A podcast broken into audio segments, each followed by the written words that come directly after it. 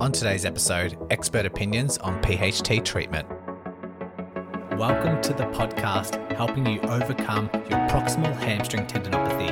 This podcast is designed to help you understand this condition, learn the most effective evidence based treatments, and of course, bust the widespread misconceptions. My name is Brodie Sharp. I'm an online physiotherapist, recreational athlete, creator of the Run Smarter series, and a chronic proximal hamstring tendinopathy battler. Whether you are an athlete or not, this podcast will educate and empower you in taking the right steps to overcome this horrible condition. So let's give you the right knowledge along with practical takeaways in today's lesson.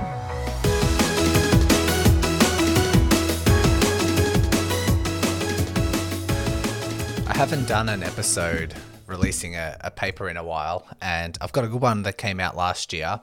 It is in the Journal of Physical Therapy in Sport. The title of the paper is Proximal Hamstring Tendinopathy Expert Physiotherapist Perspectives on Diagnosis, Management, and Prevention. The uh, leading author is Anthony Nasser. Uh, there's a, a fair few others. There's five other authors, um, to which the ones I recognize Tanya Pizzari, Bill Vicenzino, and Ebonie Rio, all Australians, um, which is nice. I'm pretty sure this would be an Australian paper, and um, really well versed in tendinopathy management, not just specific to, to PHT, but just, um, yeah, world leaders in the development, understanding, management, prevention of tendinopathies.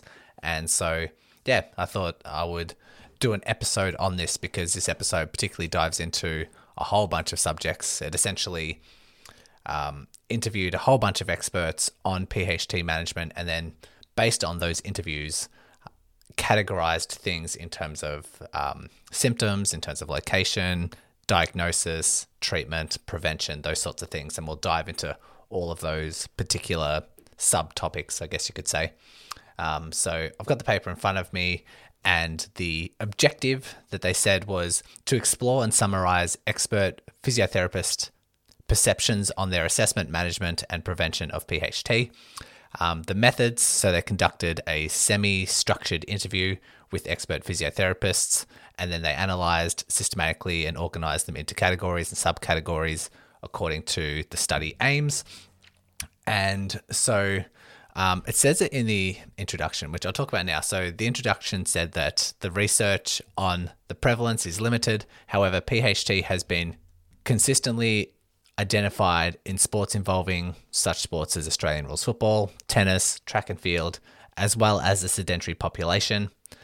Pain is frequently aggravated by activities such as hill running and sitting, um, but Recent systematic review identified multiple potential interventions, including exercise, corticosteroid injection, platelet rich plasma injections, shockwave, and surgery. Um, but this review, so they're referring to a 2020 review, and they said that this review uh, reported a lack of unbiased estimates of strong treatment effects to guide treatment selection. So, amongst all of those options, exercise, corticosteroid injection, PRPs, shockwave therapy, surgery.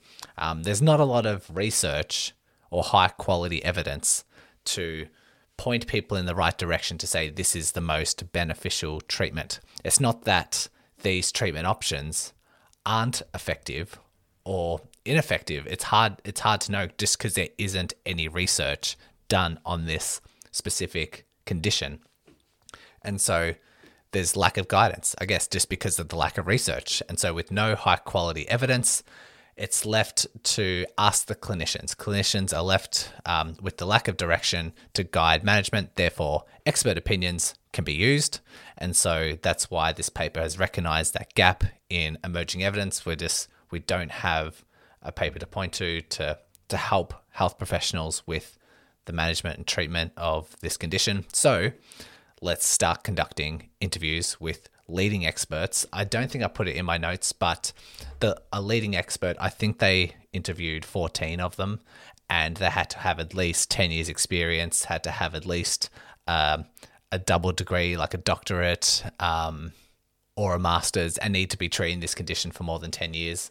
And so, uh, yeah, interviewed a whole bunch of experts in the aim to try and come up with best guidelines for the management treatment of this condition.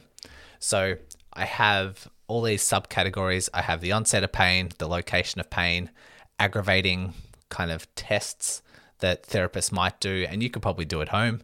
Um, I've got contributing factors, getting scans, differential diagnosis, and then we'll dive into, say, treatment, passive treatments, prevention, and some conclusions at the end.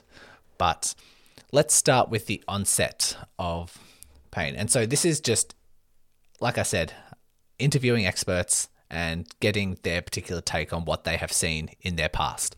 So all experts reported that the onset of PHT was insidious, meaning that there was no particular one event um, and associated with an increase in mechanical load through the proximal hamstring tendon. So there's been something in the history of a person developing PHT, which is um, pointed in the right direction for making sense. It's, they say, um, an increase in mechanical load to that tendon. So that might be increasing running speed, increasing exercise intensity, doing more stretching, doing more sitting, um, something that increases the load beyond its capacity. The location of the pain, all experts that were interviewed reported that patients describe pain at the proximal hamstring insertion, at the ischial tuberosity, so high up on the sitting bone, and most experts agreed that the pain did not shift or spread. A shift or spread in pain was often expressed to indicate a differential diagnosis or a comorbidity. So, um, most of the experts said that uh, you know the the pain was around there. Most would say that the pain stays at the sitting bone, but if there is some wide wider spread of symptoms. So if it's traveling further down the leg into the hamstring belly, further up into the glute, up into the back, or you know somewhere more widespread, it may signify that there is something else, either um, not PHT and another diagnosis, or it could be PHT and have a comorbidity, so something else concurrently going on at the same time. Interviewing these people, four experts reported that the symptoms primarily occurred at the hamstring insertion, although pain did not did at times spread down the hamstring and but not past the knee.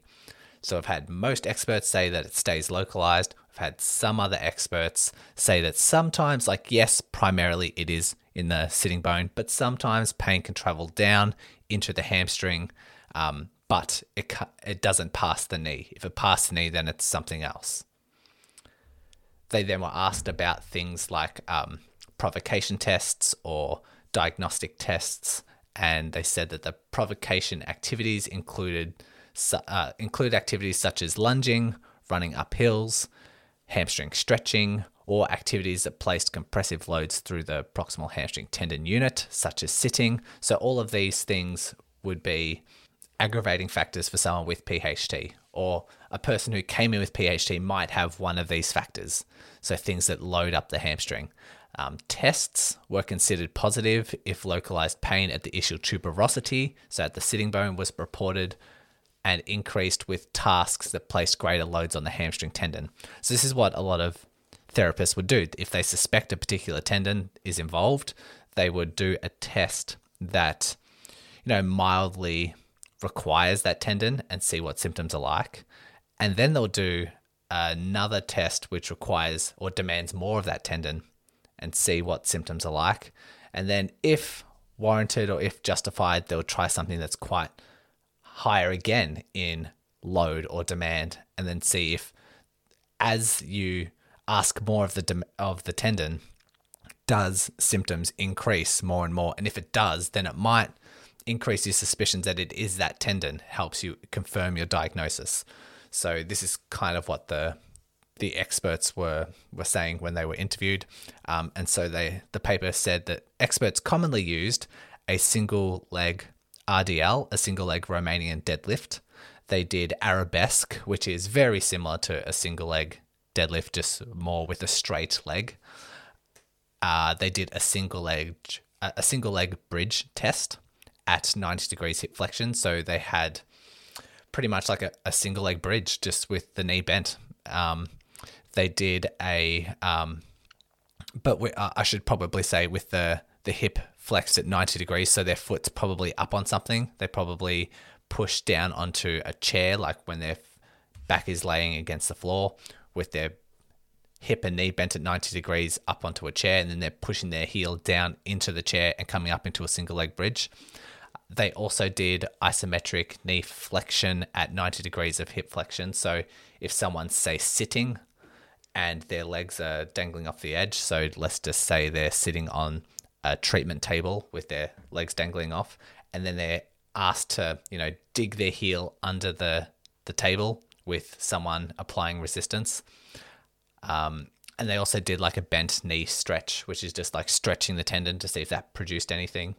So these were the tests that demand more of the tendon and just seeing if it produces symptoms. And if it does produce, produce symptoms, it might suspect that it is PHT. There was a lack of consistency, I guess, with palpation. So palpation is just um, touching, feeling for around the area, because some experts believed that it was important to be able to produce the patient's symptoms on palpation. So poking around and feeling through the, the tendon as it attaches onto the sitting bone. Some believed that was helpful in the diagnosis of PHT, whereas other experts were thought that you know palpation was neither of any use or had limited diagnostic value. Um, so that was kind of hit or miss depending on the the expert that they asked. Um, I suppose it depends on the pathology. I don't know. This is just me going off on a whim, but when you look at a hamstring tendon and you see that it's quite thick, it's like the size of like an Achilles. An Achilles is quite thick, but when you have a a, a tendinopathy, it's not the entire tendon that's sore. It's not the entire tendon that has the pathology. It's only a very small part of that tendon, and it depends where in that tendon um, that might well it will produce pain on like demanding tests. But then when you touch it, I guess it depends where that tendon has its pathology would mean whether it's sore or not when you touch it. Because it could be directly in the center of a tendon, it could be around the outer skirts, it could be uh, further away from the, the surface of the skin. So I, I guess that's probably why there's such discrepancy in opinions when it comes to that. Uh, nonetheless, tests for contributing factors was also a, a subcategory within this paper. So not only are you honing in on the hamstring and saying, yes, we believe this is a pathology of the hamstring tendon, you're also looking elsewhere to see, okay, well, is there any other weakness, stiffness, um, you know, just discrepancies that might be relevant in the management and treatment of this pathology? So they listed off some tests for contributing factors. They looked at hip extension strength, which is just testing out the strength of your glutes, um, your glute max. Looking at knee flexion strength, so just seeing overall just like strength of the hamstring calf endurance and capacity tests around the calf complex was was measured. Range of movement of the hip, knee, ankle, and the big toe joint were also things that they would look at. But then they'd also look at performance uh, analytics. They wanted to look at specifically for runners um, or any other sports people that require running, uh, just looking at how they move, looking at what sort of characteristics they have in their, their gait movement just to see if there's any things that might be a contributing factor. So, when looking at sporting athletes and runners, they commonly observed um, features that were, say, overstriding, or they're looking for characteristics that fit overstriding, a low cadence, um, sitting low, or like runners who kind of crouch when they run, and excessive anterior pelvic tilt, which is just people who have a really big arch in their lower back and their hips kind of are tilted forward. So if someone's moving in that particular um, posture, it could put a little bit more strain on the hamstring tendon. Therefore, maybe correcting it, maybe increasing the cadence, changing their posture, those sorts of things could help. It would would maybe help their return to sport. So they did mention that in there. Um, scans. So the paper mentioned that experts rarely used imaging to diagnose PHT. They rarely used it as a as a mode or something that was useful, um, preferring to use information gained in the patient interview and physical examination.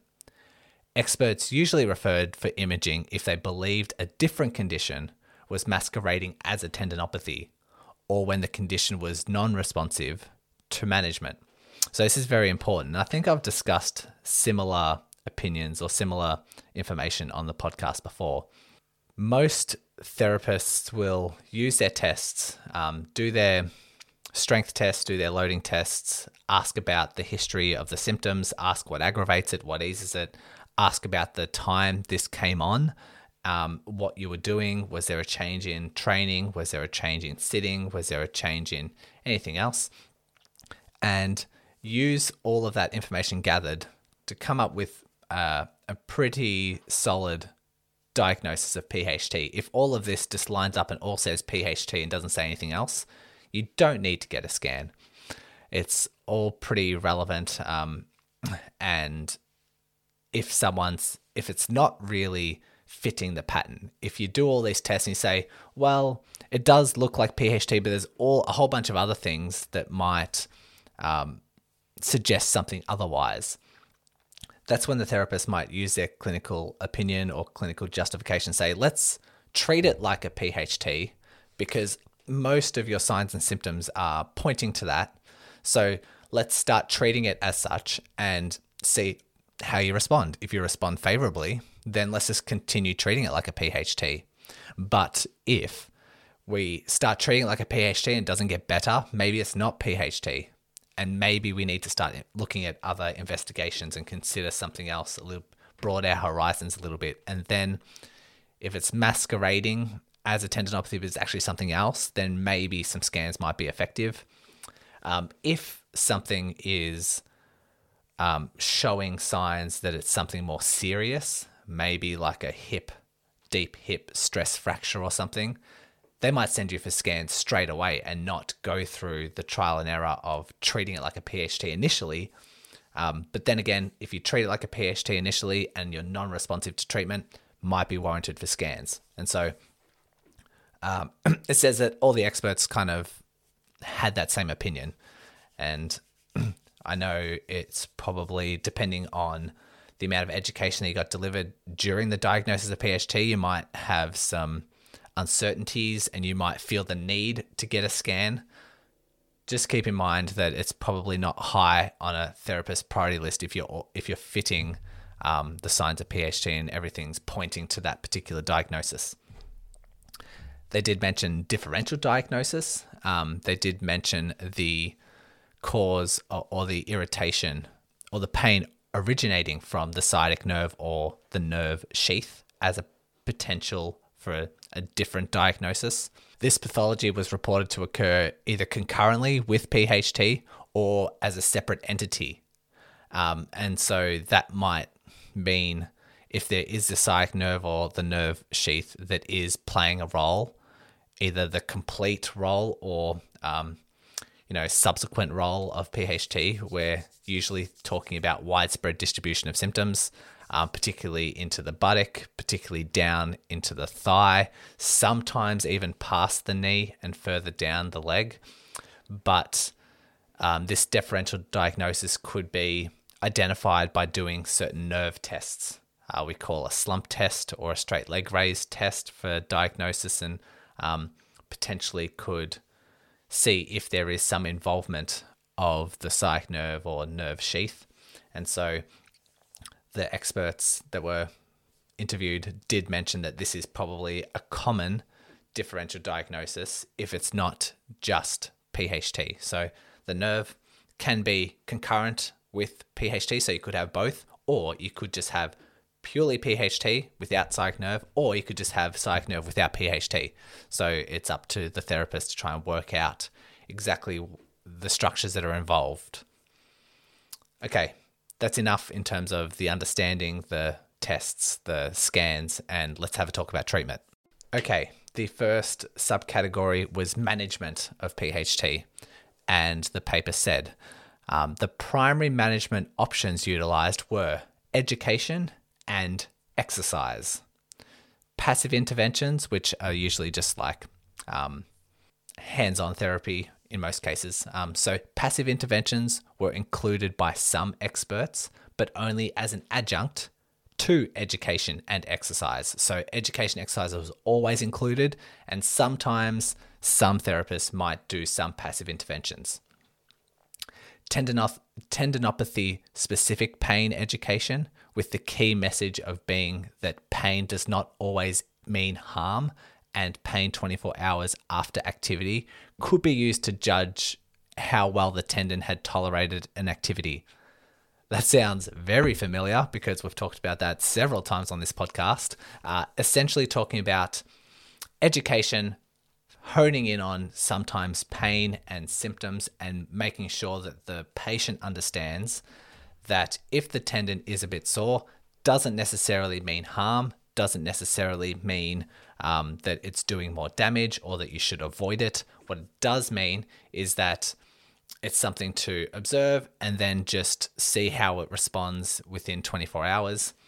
Say a lot of people with PHT have a fear of bending, picking something up off the floor, because when they stretch that tendon, it causes pain. But then once you stand up again, the pain goes away. Everything drops back down to baseline. There's no ongoing irritation. That's usually fine. You can continue doing that. If you pick something up off the floor, it goes away completely, and you go by the rest of your day still with baseline symptoms, continue doing that. If you pick something up off the floor a hundred times, and then later on in the day it's a bit achy, it's a bit sore, the next day it's a little bit achy above baseline, then maybe that was too much. So it's just um, education about pain management and understanding your symptoms, accurately interpreting your symptoms, which is really crucial for the management of PHT a bit of reassurance, I guess, for, for the most part. Um, but then the second part, um, aside from education, was exercise. And so this paper said that exercises were progressed from low load exercises in positions with minimal hip flexion, such as a long lever bridge or a supine plank, and progressed to positions of high load exercises depending on factors such as the pain, the individual's pain response to that exercise. Exercises were advanced as early as tolerated, which was determined primarily by pain responses, i.e., the pain response 24 hours after exercise. So, again, not much different to what we've talked about in the past. They have, as soon as able, progressed to heavier loaded exercises and they've progressed um, based on symptoms. Because some clients that I see, they might not even need to start with the low loaded exercises with the long lever bridges. They might jump straight into something that's a lot heavier, something like a Nordic hip hinge or a deadlift or a lunge or a step up. They might jump straight into those just because they can tolerate those things. And we work out if they can tolerate them by their pain response. The paper mentions that rehabilitation was progressed by either, well, they've got four options here, by increasing the load, increasing the speed of contraction, so how fast you're doing that exercise, hamstring exercises with increased ranges of hip flexion, and increasing complexity. So the complexity might be challenging their balance, challenging their coordination, um, something that's a little bit more, I guess, return to sport specific. But um, good to know they're either increasing the load, speed, or compression of the tendon. Um, they mentioned that some examples of the, these exercises included step ups, split squats, stairs, and a slow sled push.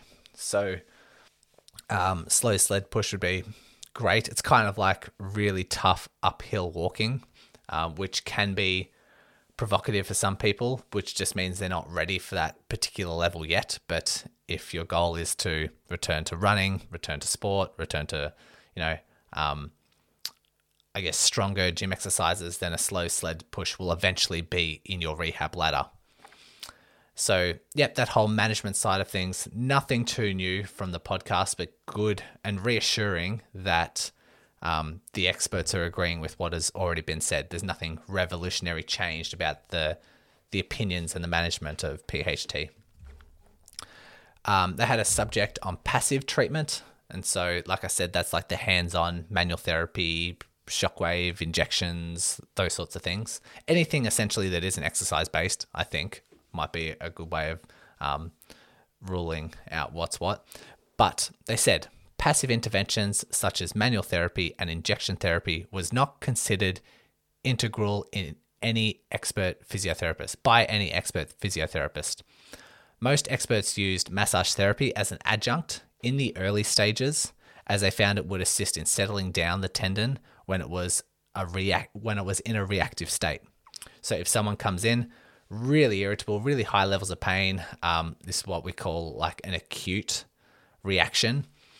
Some therapists found justification for doing some massage just to settle down the pain, um, just to try and calm down those the pain severity, so that they're able to, I guess, get by life with a little bit more comfort.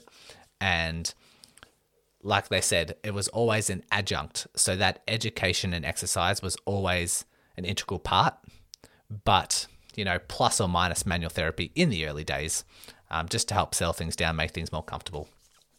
They continue. Manual therapy was also used as an adjunct to target associated physical impairments. So they used manual therapy, soft tissue massage to address, let's just say, mobility work, because as we said above, we, they looked at hip range of movement, knee range of movement, ankle range of movement, and like movement of the big toe and they looked at other other stuff in terms of flexibility and mobility. But if any of those things came back um, as a important finding, let's say they're really uh, rigid or really stiff through their hip, and that might have been contributing to the pathology, then they would do manual therapy to address that associated physical impairment. So again, that that justification was there. One expert mentioned that sometimes utilizing shockwave therapy alongside a loading program. Other expert physiotherapists didn't use any passive management strategies. More invasive management, including injection therapies and surgery, was not recommended. No expert physiotherapist referred patients for platelet rich plasma injections or corticosteroid injections. So they're essentially staying away from the, the injections they they're staying away from surgery, um, kind of that serious stuff. And I've talked about it a bit on the podcast before. It doesn't seem to be that effective. Um, the shockwave, I think, is more of a pick your battle. Some people might respond really well to shockwave, others won't. And there are some criteria about what would make you a good responder to shockwave therapy. I've got um, Benoit Mathieu in the earlier episodes to kind of highlight to you what the what that criteria is but good that the the experts are kind of on the same boat with that. Prevention. Um, so we've talked about the management mainly hovering around education and exercise, which is great because this is what this podcast is about. Um, passive treatment, yes, can be used, but exercise and education need to be in the treatment. It can't just be passive treatment. And it seems like the passive treatment only is justified when it's in the early stages, pain's a little bit higher, and there's other co associated physical impairments um, to justify, you know, some release work and that sort of stuff um, can be used. When it comes to prevention, the paper says that a rationale for ongoing management is reiterated due to a higher potential for recurrence. In particular, the importance of strength in the hamstring and kinetic chain was echoed across respondents, as well as addressing areas that were vulnerable to atrophy, such as deficits associated with past injuries. So, essentially, what that means is they're highlighting the importance of keeping up your strength, keeping up your um, the rehab that you have been doing, so that the strength is maintained as once you've overcome PHT, you've maintained the strength of the hamstring, you've maintained the strength of the entire leg, And so that just helps build up the capacity, help maintain the capacity to high range so that it reduces the risk of uh, the PHT flaring up in the future. Because a lot of people, they do their rehab, they feel better, they get pain free, they return to sport, they continue to do their sport and drop off their their exercises. Very very common, um, just because they, you know, the motivation isn't there, the the perceived level of importance isn't there, and PHT comes back. So in terms of the prevention, the um, they've just reiterated that the the potential of recurrence and the, the importance of maintaining strength and the importance of um, following up with any deficits that might be occurring with other past injuries. So, if you had an ankle injury, if you had a hip injury or a knee injury, making sure that that's all taken care of and there's no other compensations and things that might lead to PHT popping up in the future. Okay, the conclusion of this paper. They say expert physiotherapists diagnose PHT using a combination of findings, including patient interviews and pain provocation tests, implying no single test is adequate. So they can't find one test that says, let's do this. You have PHT, you don't have PHT. They use a combination of a bunch of things. There was consensus that progressively loading the tendon to check the pain response was useful diagnosis, was useful for the diagnosis, whereas views on the value of palpation differed. So they use loading tests to kind of determine if the tendon's involved, but palpation, so touching the tendon, yeah, varied from in opinion. Education to improve patient understanding of pain and tendon load to allow self monitoring and progression combined with a progressive rehab program were the cornerstones of management and prevention and, and for the prevention of recurrence. So again, they used education, so the understanding of pain, the understanding of uh, the importance of loading the tendon, allowing the person to interpret those symptoms, progress, um, and knowing how to progress with a progressive rehab program. All of those were just the key cornerstones to the management of PHT. And they said that passive management strategies were perceived to be of little benefit. Um, so that's the paper. That's what they've come up with. I think this is a very, very recent paper. And to know that these experts are on the same wavelength as, you know, the what has been taught on the podcast so far is reassuring. It knows that, you know, this management's still on the right track. Yes, we could have more data, we could have more randomized controlled trials, blinded trials, just more attention being drawn to PHT in the research space. Um, unfortunately, it's not there yet. Um, but I guess this helps solidify our current understanding. And hopefully, you've at least taken a couple of tips away from today's episode and today's paper. Um, I'll leave the link to the paper in the show notes, along with everything else. If you need a, a 20 minute injury chat, that's that link is there in every episode. Um, we can jump on a call and have a chat about your management and see um, if you're on the right track, if there's anything that needs to be included, um, or if you'd like something that's a lot more tailored, a lot more robust, we can have a talk about online physio options for you. So that's it for today. Thank you for listening. Good luck with your rehab over the next two weeks, and we'll catch you next time. Thanks once again for listening and taking control of your rehab. If you are a runner and love learning through the podcast format, then go ahead and check out the Run Smarter podcast, hosted by me. I'll include the link along with all the other links mentioned today in the show notes. So open up your device, click on the show description, and all the links will be there waiting for you. Congratulations on paving your way forward towards an empowering, pain free future. And remember, knowledge is power.